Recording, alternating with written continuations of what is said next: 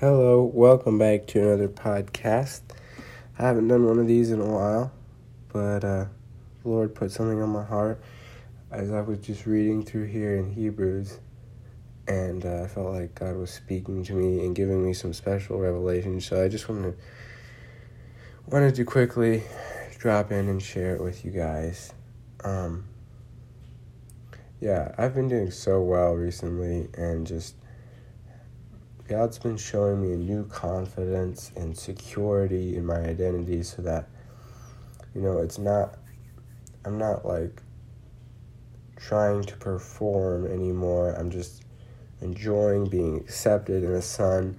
And uh, that's how I'm actually finding out that's, I can actually be more fruitful that way and be more productive.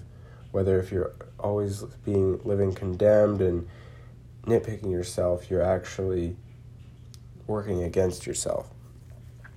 And uh, you'll always see what's wrong in your life, and you'll never grow to see what God's actually doing. So I'm not talking about just neglecting areas that are wrong in your life, but to address them and get them right so that you can have confidence and boldness to enter enter his presence. Have boldness to come before his throne. so I'm going to read in Hebrews uh, chapter 2. And uh, I think this is just really awesome. You could just read it. I could just read it, and that would be enough.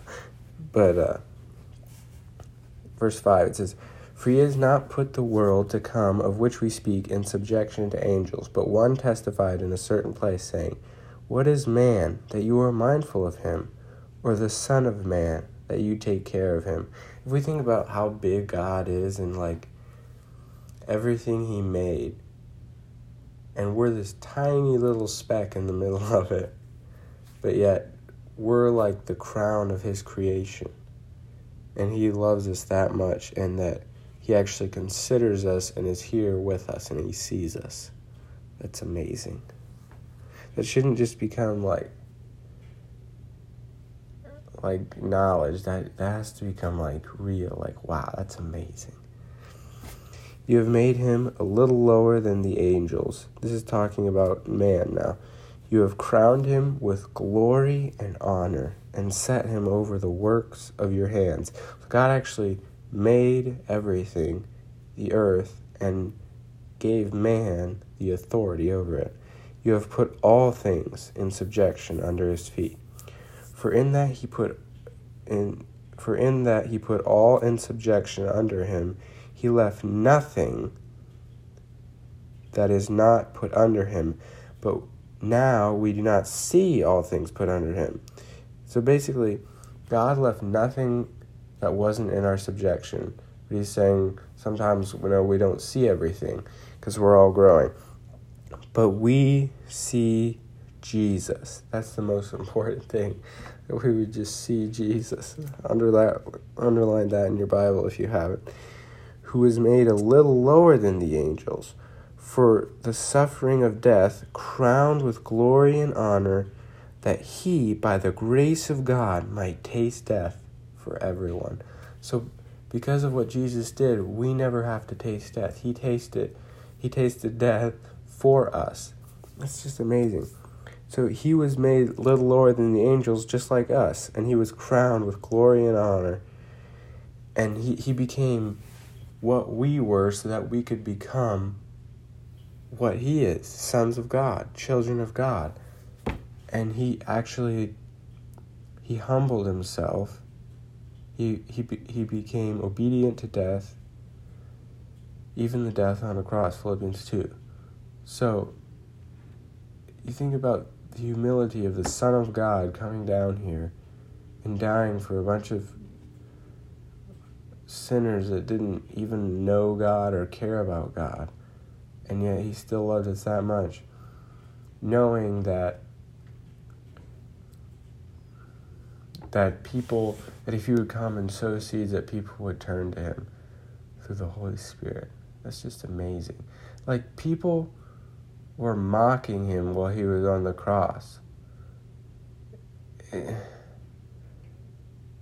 just terrible stuff. he, they were saying, like, come down from the cross if you're the Son of God. Save yourself. He saved others, he can't even save himself. And they're totally missing the whole point that, the, that he's not there to save himself. He's there to save them, and yet they're mocking him and persecuting him. And he, and Jesus, amazing, has the love, compassion, and understands that they don't understand. And says, Forgive them, Father, they know not what they do. They don't have a clue what they're doing. They don't have a clue what they're saying. And I just want to have such a heart of love like that for people. That no matter what situation they're in, I could still see their potential and their value. That's just amazing to me. Wow. Verse 10 For it was fitting for him, for whom are all things, and by whom are all things, in bringing many sons to glory, to make the captain of their salvation perfect through sufferings. So, God did this great exchange, like the innocent for the guilty, and He lost, I guess you could say, one son momentarily so that He could gain many sons. Like Jesus became the curse and became sin and died and, and put off sin, and sin stayed in the grave, and He rose again in newness of life. Because sin didn't revive with Him, sin died. And that's a picture of us. We're dying so that we can live, and that's what baptism is we go down and the sin dies and we come up and we're alive and we're new and we're a new creation. That's just amazing. And old things pass away and everything becomes new. Oh, that's that's the gospel. That's good news. For both he who sanctifies and those who are being sanctified, that's us, are all of one for which reason he is not ashamed to call us brethren. That's amazing. So, Jesus is sanctified, he's perfect, he's holy, right? And we are being sanctified. We're obviously, um, I think it's like, it's later on in, this, in the book of Hebrews that he it says he's perfected forever those who are being sanctified. So we're already like Jesus. He's saying, For he who sanctifies and those who are being sanctified are all of one. So we're we're still of one, we're still one, even though our sanctification isn't, I guess, complete, you could say. That's that's amazing. He says, so he's not ashamed to call us brethren, saying, I will declare your name to my brethren. In the midst of the assembly, I will sing praise to you. And again, I will put my trust in him. And again, here am I and the children whom God has given me. Inasmuch then as the children have partaken of flesh and blood, he himself likewise shared in the same, that through death he might destroy him who had the power of death. That is the devil, and release those who through fear of death were all their lifetime subject to bondage. So everyone before Jesus was subject to the bondage of the fear of death. Like that was everything. but uh, Jesus destroyed the power of him who uh, where am I at? But through death he might destroy him who had the power over death. So he, Jesus through death destroyed him who had the power over, de- over death, that is the devil. It's amazing. For indeed, he does not give aid to angels, but he does give aid to the seed of Abraham. Therefore, in all things he had he had to be made like his brethren, he was made like us, that he might be a merciful and faithful high priest in all things pertaining to God to make propitiation for their sins. So, like I said earlier, he became like us. For in that he himself has suffered being tempted, he is able to aid those who are who are tempted. So are tempted. So he he came down and it's like it says in verse 17, he was made like his brethren. We are his brethren, like it just said a little bit ago. And in verse 18 it says he he he suffered himself and he was tempted at all points yet without sin. So now he's able to to help those who are being tempted. He actually gives us through the Holy Spirit the power to overcome temptation because before Jesus we had no power over sin, but he has given us the power to be free. That's just amazing. He's able to aid us aid us um, when we're being tempted and that's just so amazing. Um, yeah, God has just been really speaking to me about confidence and boldness, and I I am just so blessed and thankful. Like, um, yeah, just by getting in a, a place alone and, and having a pure heart to yield to God and find yourself in Him. That, that's everything. Um, sometimes this will happen to me. I'll have like little thoughts, I guess, that are from God, and and uh, one of them the other day was it's just kind of on random, but it came to me. I was like, wow, that's pretty profound. It says it was thankfulness heals the heart